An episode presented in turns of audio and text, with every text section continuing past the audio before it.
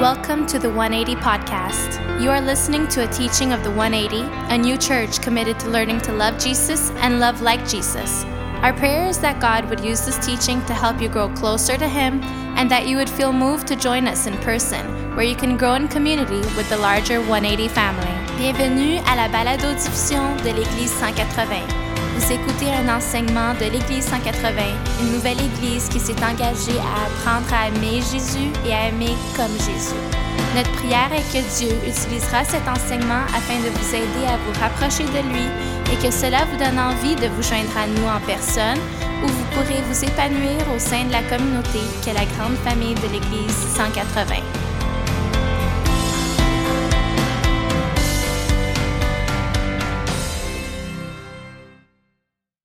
Uh, it's so good to be together, and uh, this is such a great time for us to, to learn, like I said. Uh, thanks, Antonio. Thanks, Luca. Uh, our, our kids are, are learning. Some of you, maybe, you know, you're feeling it. You just wish you were away. Les vacances are over, uh, you know, and, uh, and maybe for some of you, you're still away, so you're traveling. You might watch this a bit later. we're just grateful that you're tuning in. But we've actually spent the whole summer we're, not gonna, we're never going to kind of forget that the summer of 2022 was a summer for us to learn again some of the most basic things in the Christian faith, which is the Ten Commandments.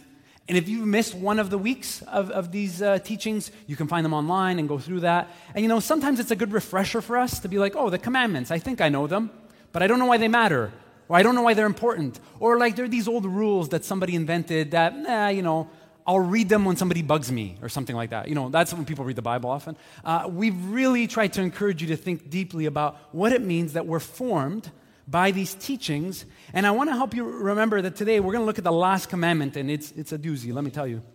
But I want us to remember that the commandments were given to the people of God who were living in the season of their lives where they were experiencing like slavery, hatred, anger, pain. And so, if you haven't been with us at all in the series, you might have forgotten that the commandments have a context. Okay? They're not just like rules on some wall that somebody wrote for fun. They're not that. They actually have a particular context, and that context is a place called Egypt.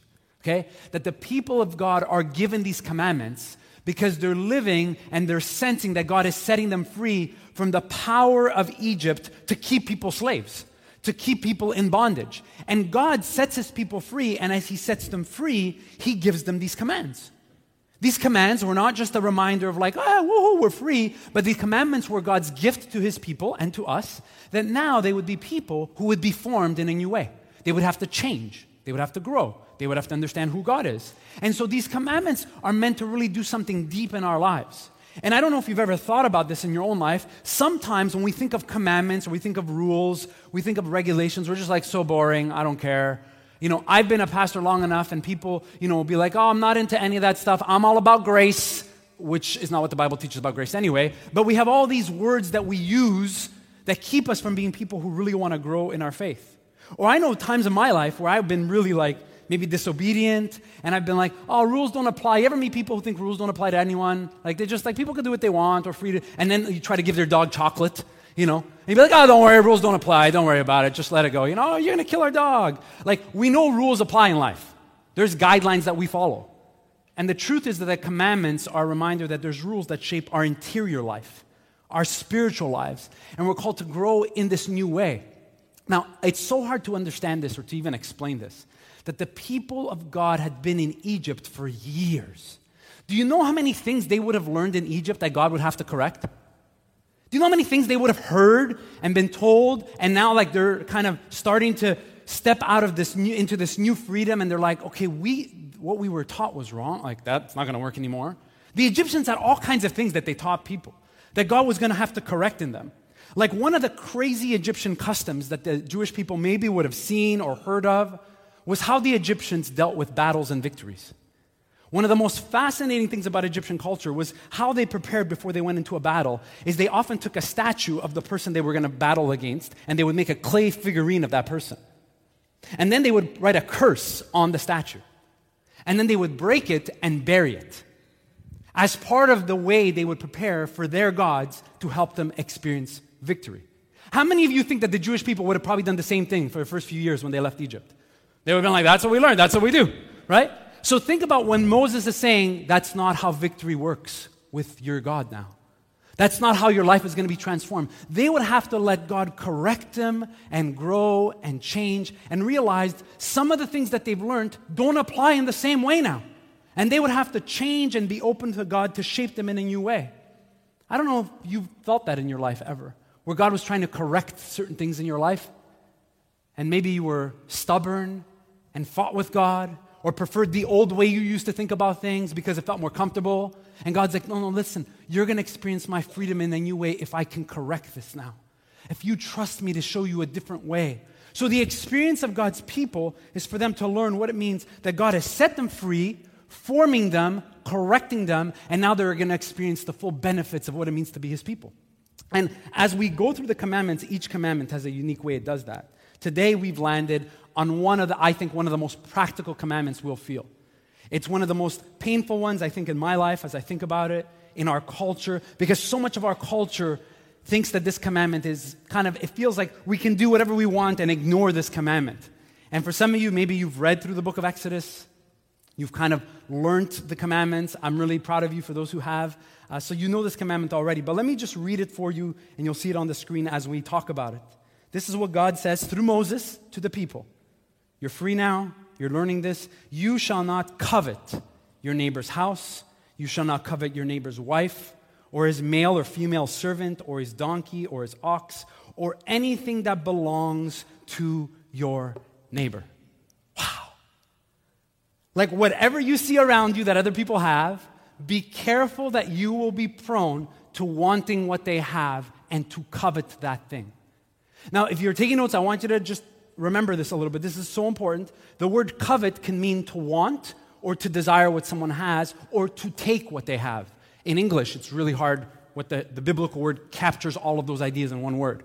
Okay? But I want you to just maybe understand this that God is telling his people they should be careful about not to covet things that they still do not have. Like, think about that. The people are in the desert and they don't have a house. And God's saying to them, hey, don't covet your neighbor's house. How many of you would have been like, God, I have a question? Like, what do you mean? Like, we don't have anything to covet.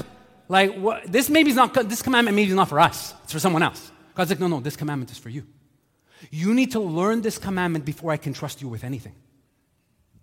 This is one of the most important things that God teaches his people. He has to form them into the kind of people that can handle his blessings. So many people I meet are not people that God could ever trust with blessing because their internal lives are not formed, they're not surrendered to the ways of God, and yet they keep praying for God to bless them. And I'm like, you should stop praying. It's not really going to work. Just pray that God makes you a person that can handle blessing. And so the first thing we learn about this commandment is God is saying to them, you need to be careful not to covet things that you still haven't, haven't seen. You haven't tasted of the goodness of the benefits that are about to come your way. You will have donkeys and ox and houses and neighbors, and I'm going to provide these things. But be careful in your heart that when you start to taste of that prosperity, your heart doesn't think, wait a second, my neighbor has a nicer cow than me. That's, an, that's a nice house. How did they get that house? How did they even? Well, maybe I can, maybe I can have something like that. I, I feel this in my, in my backyard. My neighbor has an apple tree. And every time like I'm in the backyard, I see it, I'm like, well, that's not like I should have planted an apple tree, but why would I if they have one? And and this, this things if, if the apple's like close to my fence, can I just take it? What's the rule on that? It's kind of a gray space. I actually have a great neighbor, so he gives us apples. But uh, think about living in a culture where we have all these boundary lines. You know, if you've ever had like disagreements with your neighbors, many of you know I've had some of those in my life. You know, it's so easy in our context to be like, oh, there's a fence and that's my property line, and if you don't like it, I'll take you to court. You know, it's so simple. Where in the ancient world, it's like, no, no, that's not always going to be clear. You're going to have to know in your heart that I'm a God who told you not to covet or take what is not yours.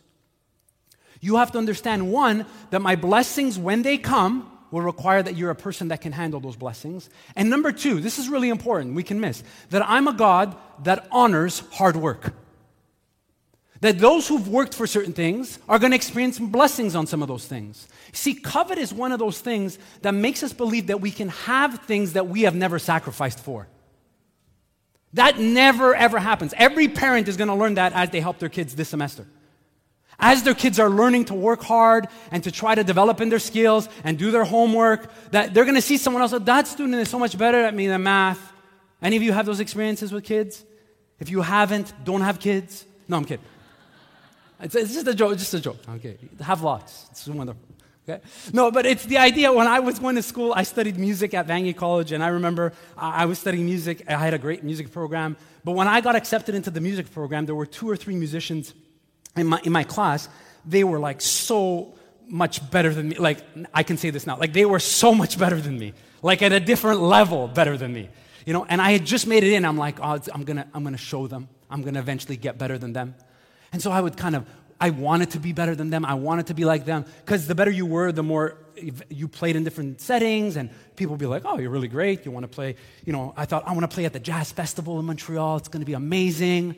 And I'll never forget, like, I struggled with this. And one day I was talking to my teacher. And I said this to my teacher. I'm like, you know what? It's not fair. Like, how come they, you know, they're always like getting asked to play in these different venues? And my teacher just quietly looked at me and said, it's because you're lazy. I was like, what just happened to me right now? That's all he said. I was like, You're so right. Like he said, Let me just tell you that you know that drummer that you want to be like, because that was my instrument? They're at school every day at 5 a.m. practicing. What were you doing today at 5 a.m.? I'm like, I went to bed late and I stayed, slept in, and I'm like, there, there you go, there you go. We can forget that whenever we covet something, we have this trigger in our hearts that says, well, the reason they have that is because they got lucky. It was an intense conversation with my wife this week about this. Oh, they got I said, why, what do you mean they got lucky? What if they just worked harder than you? The commandment is a gift to say God honors hard work. So do not think you can take something that you have not sacrificed for. And God is teaching the people this as they they have nothing. Like they're just like, what? Like, really? Is that important? It's gonna be very, very important because I'm watching. And that's the kind of culture you're gonna that's gonna be formed in you so that you are not like you were in Egypt. You must learn this. Now, there are people who turn luck and are corrupt and don't work hard and steal stuff, for sure. But this commandment's meant to, for the people of God to grow in this way. Now, this is the ancient way we understand this commandment do not covet. Do not take something that is not yours, and then be careful that you, not, you do not desire something that you have not sacrificed for. Right? But I want to tell you why this commandment is so hard for us to understand. That's different than people in the Bible. And I'll tell you why. In our culture, when we see something that someone else has, we don't think about taking it. We just think about just buying it ourselves. So we bypass coveting. So I want to tell you two very important ways that you have to learn to understand this commandment. This commandment applies differently for people who are poor and for people who are rich. Because both types of people can covet something. And if we forget this, we think, oh, coveting is just someone who's trying to take something that they don't have. Well, you know what? If I don't have something that you have, I'm just going to get it myself but I still deal with coveting in my heart. And so I want to show you in a very, it's, it's more complicated, but I'm trying to make it simple, simple way, okay, to see two different ways of how coveting, to covet something gets in our hearts. When someone doesn't have enough, or if they're poor or struggling, you can put the slide up just so you can see it. To covet is you covet something because you lack what someone else has. You can go to the next slide, you'll see just the, the image. Next one, Andy. All right. There you go. Okay, two perspectives. One is if you're poor, you're poor and you covet because you lack something. You're like, I, I covet just having clean water. You know, I spent some time, many of you know, in Africa this summer, and I was like, oh my goodness, like if someone covets clean water, it's very hard even to be upset. You're like, oh, it's so true. Like, this is crazy, right? So there's a coveting that requires for us to be like, God, bare essentials are not being met for certain people. People that we love, people we care about, right? And to be a Christian or to be part of the people of God is to look for places in our lives where people lack and for us to provide it. Because every time we provide for someone who's lacking, we help them not to covet. You see how important this is? We teach them that they do not have to covet. If they are in need, there are people who will provide. There are people who will help. But it's very different for many of us who live in complete abundance when we deal with coveting what others have. We deal with coveting in a totally different way. We deal with coveting because we long that we feel happiness and joy or recognition because of the things that we have. So if people don't recognize me, I just want more. And I get that, and I just want more. And if I don't get that, I just want more. And I, I honestly, I try to do this in my life regularly as a practice. Maybe this will help you. Think of the times in your life you thought, you'd be so happy if you got blank. What would you put there? I'll be so happy when I finish school. I'll be so happy when I find the right person to marry. Oh, you know, but I'll be more happy when I have kids. And I'll be happier when I get my first house. And I'll be happy when? I'll be happy. There's just a con- just when. When? Listen to me. Listen to me right now. If you're not happy right now with who you are, nothing will ever make you happy. Nothing. Because it's the way of the world to make us think that the next thing we long for, the next thing someone else has, will make us feel better inside. And then we can post it on Instagram. and then when you have one like, you're like, no! What do you mean? So, how do we become people who are not tempted with coveting? How do we become people who work hard, who, who want to experience God's blessing, but not with the wrong attitude in our hearts? Because nobody buys a Ferrari to leave it in their garage. Some of you maybe because you're smart and you're into cars, but whatever, in general. Anybody who buys something is like, I can't wait to tell everybody and show everybody, and I, I want people to talk about me. Well, nobody cares about you. Our world is governed by the principle of making sure we keep coveting every single day. If you're poor, coveting is different. If you're wealthy, coveting has a whole nother, like, animal nature to it. And it crushes us as parents with our kids. This is one of the most important things we teach our kids. When they see all these other things that they wish they had, that they're going to experience in our culture, that they see in us people who model what it's like that we do not covet. You can't expect the next generation to learn to be happy with what they have if they never see their parents happy with what they have. Okay, that preaches every day.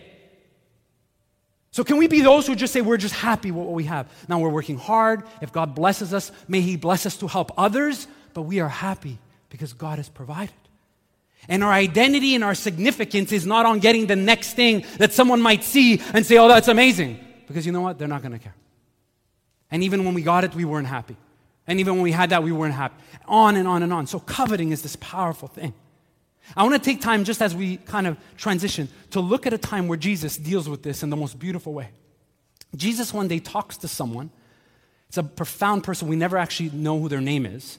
But Jesus talks to this man who probably lived his whole life having other people covet his life. Whole life. You ever felt that? Maybe you feel like you've done well, God's blessed you, and everywhere you go, people just want to be like you. People wish they had your house, people wish they had your kids, people wish they had your marriage, people wish, uh, until they meet you and you're like, I hate everything, whatever. But in general, Jesus is talking to somebody, and this person is rich. So this person knows what it's like to live their whole life having people hoping one day they might be what? Rich. They know what it's like to see coveting. They know what it's like even to walk around. And, and if you were in the ancient world and you were wealthy, people knew you had an entourage, you wore different clothing, people knew who you were. It's not a bad thing. You ever feel that? You show up, any first class people?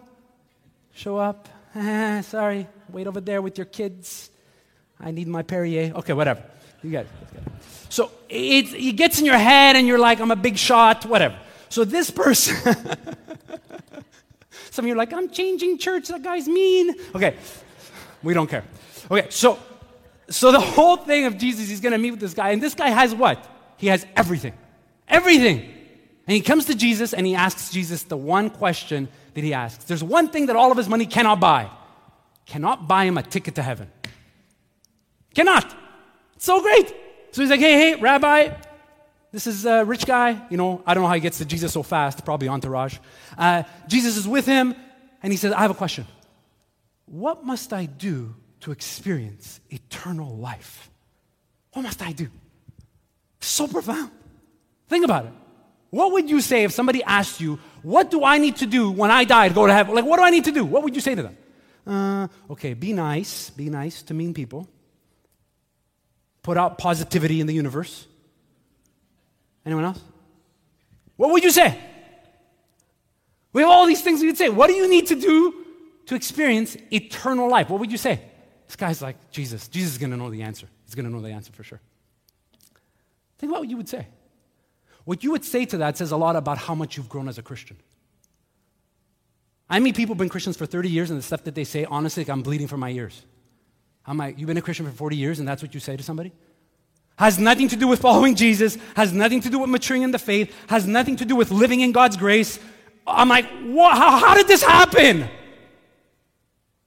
Religion classes in elementary schools, that's how it happened.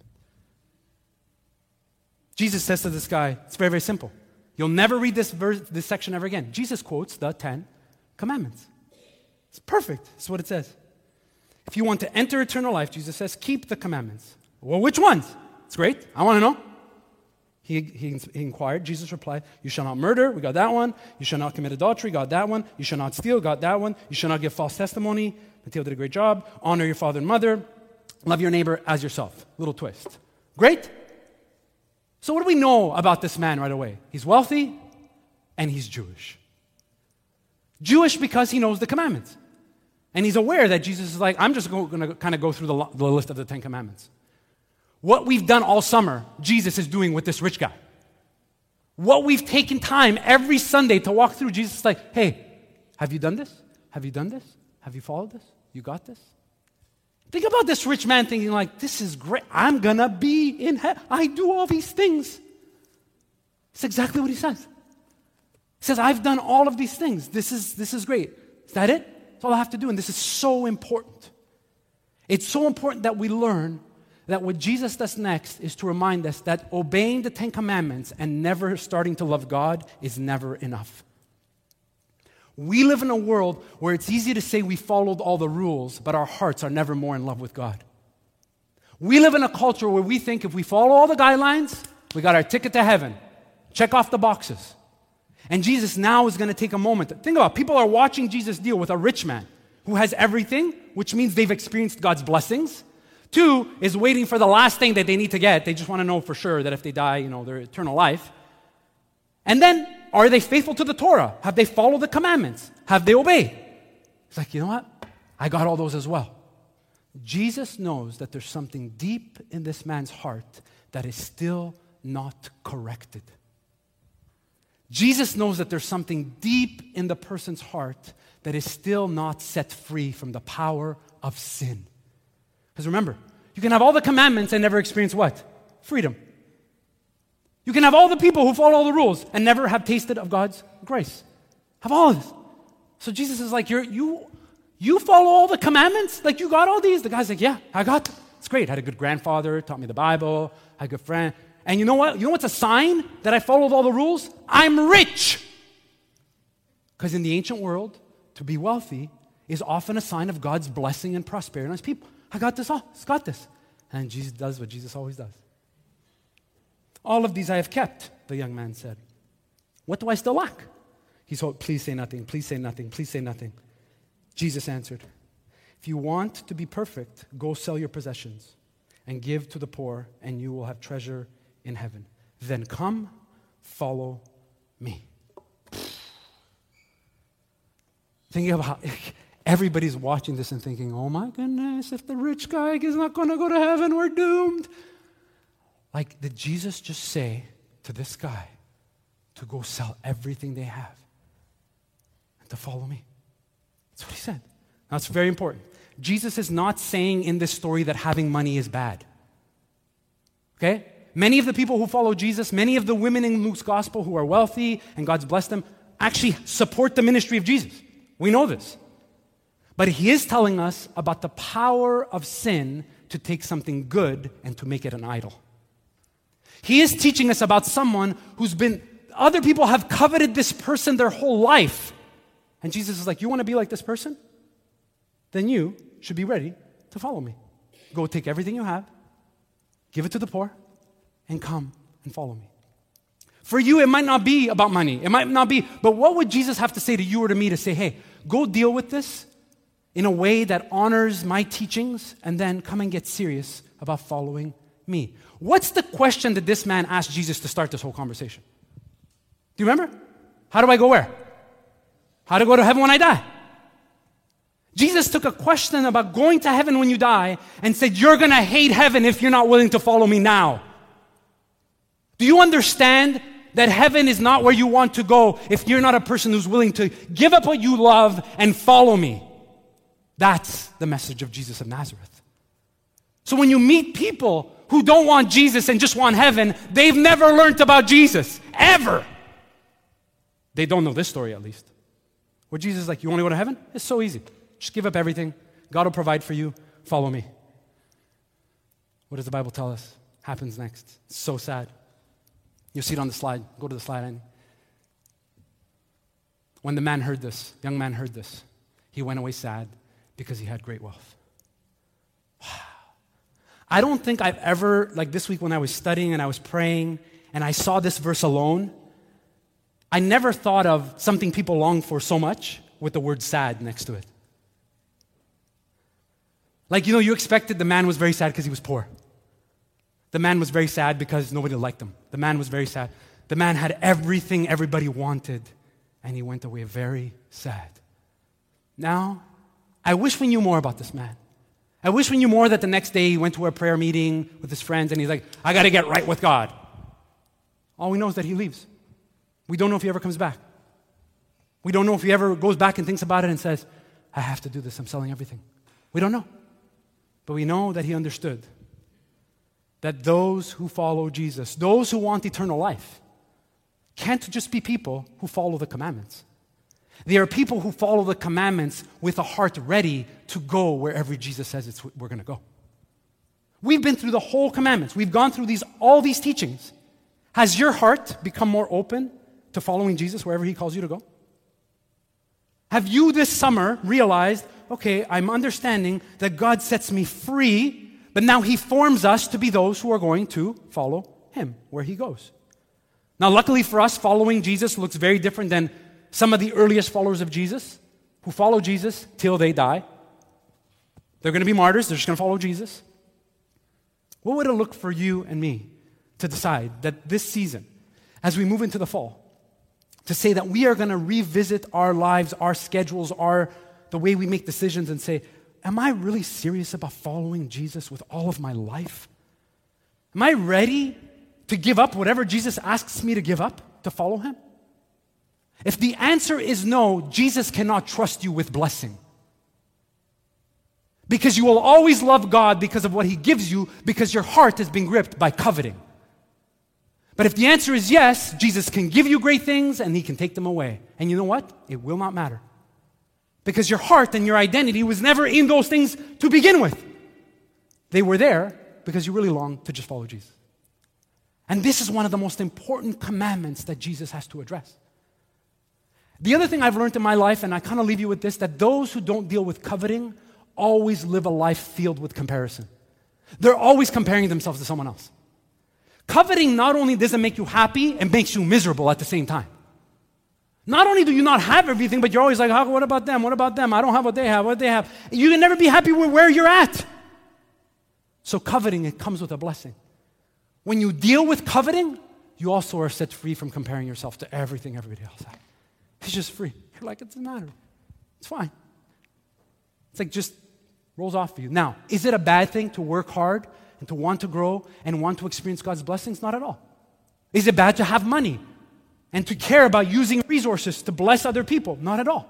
But if those things have your heart, Jesus will say, hey, hey, hey, you got all these commandments? This one here, go and do that, and then come follow me. What is that thing that if God took away from you, you would wonder whether He really loves you? What is that thing? Because whatever that is, it's probably close to the thing that God has to deal with you in your heart and deal with me in my heart. I'm going to have the band come up. And I just want to remind you how important this is. As we wrap up this series, we've learned about the commandments, we've learned about the promises of God, the blessings of God, the protection of God from the temptations of the world. And God has invited us to say, Come, come and see how I set you free. Come and see how I provide for you things that you cannot provide for yourselves. Come and, come and listen and learn so that you would be people who raise kids who trust me because they see in you what it looks like to trust me. Come and do that. And at the beginning of the sermon, I gave you a context for where the commandments are given. I don't know if many of you remember this, maybe you don't, but do you remember the context that the people are in when they get the commandments? They're where? They are in Egypt. And if you read through the book of Exodus, like we've encouraged you to do, you know that the people are going through Egypt and they're looking for a place called the Promised Land. And I actually want to tell you something that some of you have noticed if you read through the book of Exodus. It's one of the most important passages in all of the book of Exodus to understand the commandments. And you know what? For years, I don't think I understood it well or it helped me understand the Bible better. And we hope you're learning how to read the Bible better. You're understanding the context of the Bible, the story of the Bible. That we're told that when the people of God are set free, the destination that God has for them should take about three days of travel. Three days. For three days, they should travel where God had them to go, and they should experience the blessing of the promised land. Now, what's shocking is it'll take 40 years to get to that location. For 40 years, they will turn and turn and be disobedient. Some will die. The next generation will be born. Another generation will be like, Where are our grandparents? They dead. They were so stubborn. God killed them. We don't even know where they are. Like, just keep going, going. Imagine. And as God is teaching them this, He's going to show them that they have to be formed in a certain way before they can be trusted with the blessings of the land. They have, their hearts have to be set free before God can bless them with the new things that await them. And, the, and near, near the, the middle of the book of Exodus, this is what it says. I want to read this for you, and you can play softly behind me, Steve. It says this When Pharaoh let the people go, God did not lead them on the road through the Philistine con- country, though that was shorter. For God said, if they face war, they might change their minds and return to Egypt. So, God led the people around by the desert, road toward the Red Sea. The Israelites went up out of Egypt armed for battle. This is the most mind blowing part of this whole story. That they're set free from bondage, but they think that the way to victory is to just get better in battle. They leave Egypt and they start to move out of being slaves, ready for what? Ready for battle. And God's like, if they think that they're going to win the battles I've called them to with the weapons of Egypt, they're never going to trust me.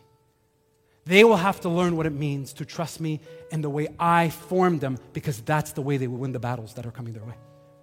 Can you imagine the people carrying all their ar- armor, stuff, swords, the stuff that they made? And God's like, this is not how this battle is going to work. And so, probably for years in the desert, God is getting out of their minds the old ways of how they were going to fight their battles. The old ways that they saw, well, the Egyptians win when they did this, so we're going to do what they did. God's like, no, I'm your God now. This looks different now. Completely different. And for many, many years, they will feel the pain of being disobedient.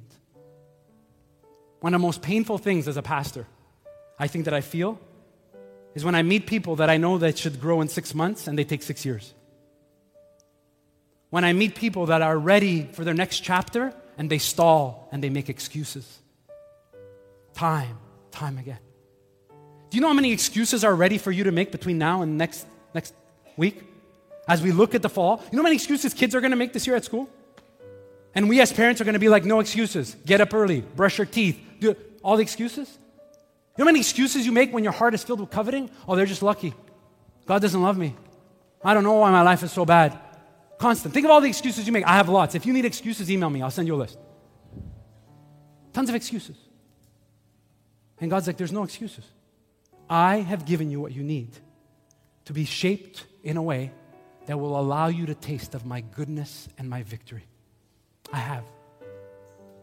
If you want that, it's available to you. Sell everything you have and follow Jesus. You'll have that. But if you don't, keep carrying your old ways of doing battle and keep walking, and the sins of the parents will be passed on to generations that come after them. I didn't write that, by the way.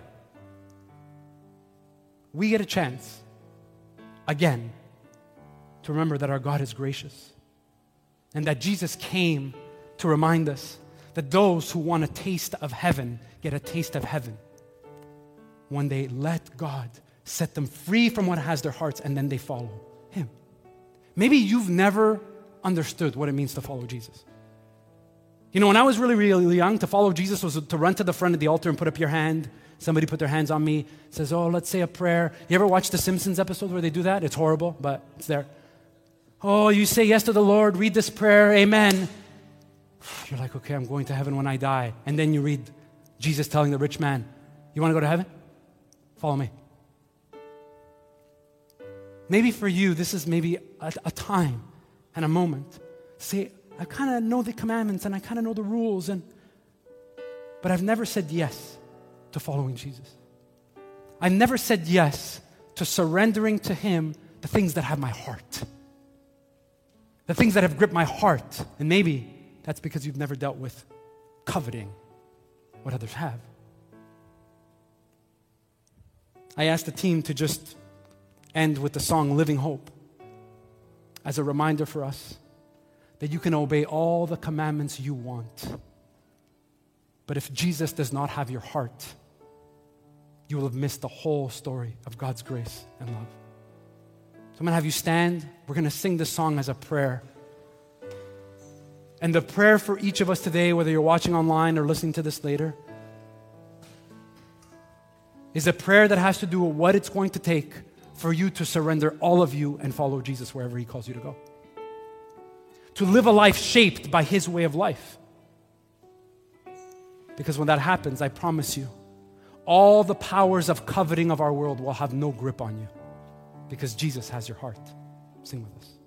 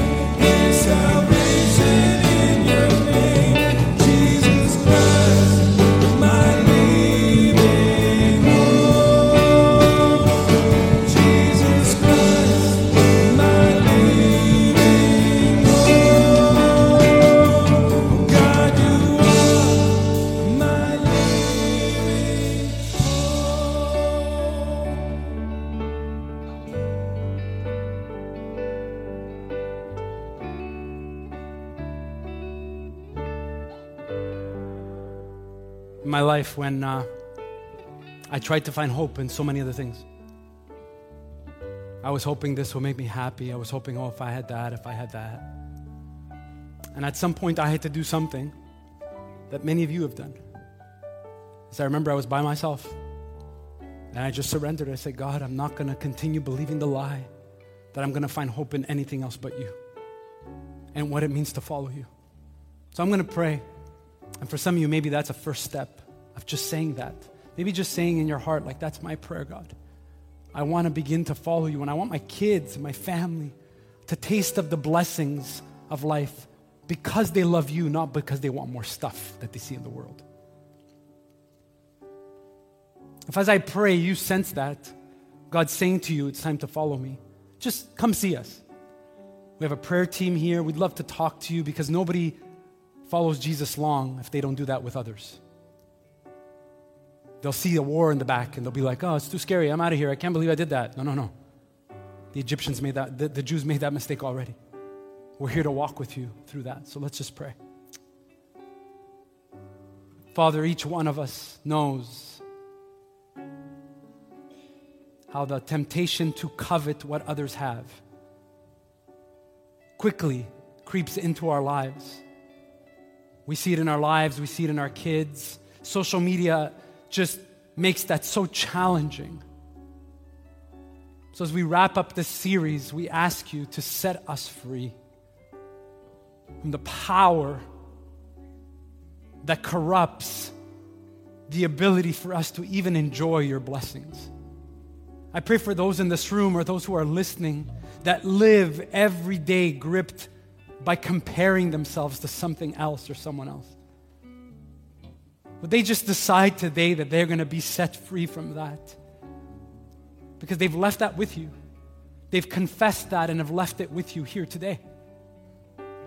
Would you heal this in us so that our kids will not make the same mistakes we've made?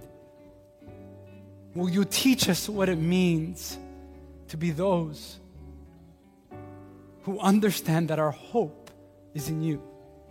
And our joy and our happiness begins now, not when we get the next thing. I pray for those in this room, maybe, who are just beginning to take steps to understand Jesus, what it means to, that they should follow you now. It's the one of the most important and sacred decisions of their lives. And we pray that they would take that very seriously, the way we have, and that you would help us as a church to begin to walk with them Stretch them and encourage them in your way, Jesus. This week, as we look into the next season, I pray you would help us to be those who commit to not living life the way we used to. To not think it was better if only things got normal, but that you're calling us into a new chapter now. And that you would give us the courage to make the changes we need to make, to do that, and to trust you because you're a good God and you have good things in store for us. We pray all of this in Jesus' name. Amen. Hey, our, our staff team, before I let you go, just a few things. Our staff, I am so thankful for our staff. They've been working so hard over the summer. As you know, we've been thinking about this fall, and many of the things you hear coming your way are things that we started praying about in June and July when you were in Punta Cana. No, I'm kidding, wherever you were. Because we take very seriously walking with you to learn with us, walking with you to step into something new. So I just want to remind you this morning, Pickup for Kids is a little bit different. They're in their classrooms. We've made some changes to make room for kids. We've started a nursery. For some of you, this is a great step to just start to serve and just say, I could help. I want to find my place here. But next week, it's really important. We start a new teaching series, and it's called Never the Same. We're going to look at four people that Jesus meets with whose lives are never the same. I want you to think of someone that you know who's not a Christian, not into church, doesn't believe in God, who God might give you a chance to maybe to invite to one of these Sundays. So they would understand that maybe their life would never be the same if they said yes to Jesus. You can do that, and we also are going to celebrate communion together. Okay? So, you know what this means? None of you can make an excuse that you didn't know. See, we're here to help you. Love you. God bless you at the park. Bye, everyone.